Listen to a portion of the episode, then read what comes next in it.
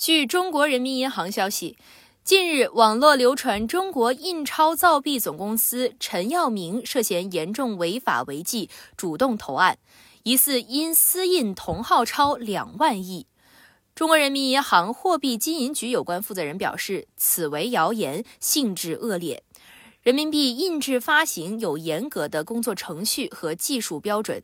中国人民银行一直依法依规开展相关工作，该行对造谣传谣行为严厉谴责，已向公安机关报案。感谢收听羊城晚报广东头条，我是主播于彤颖。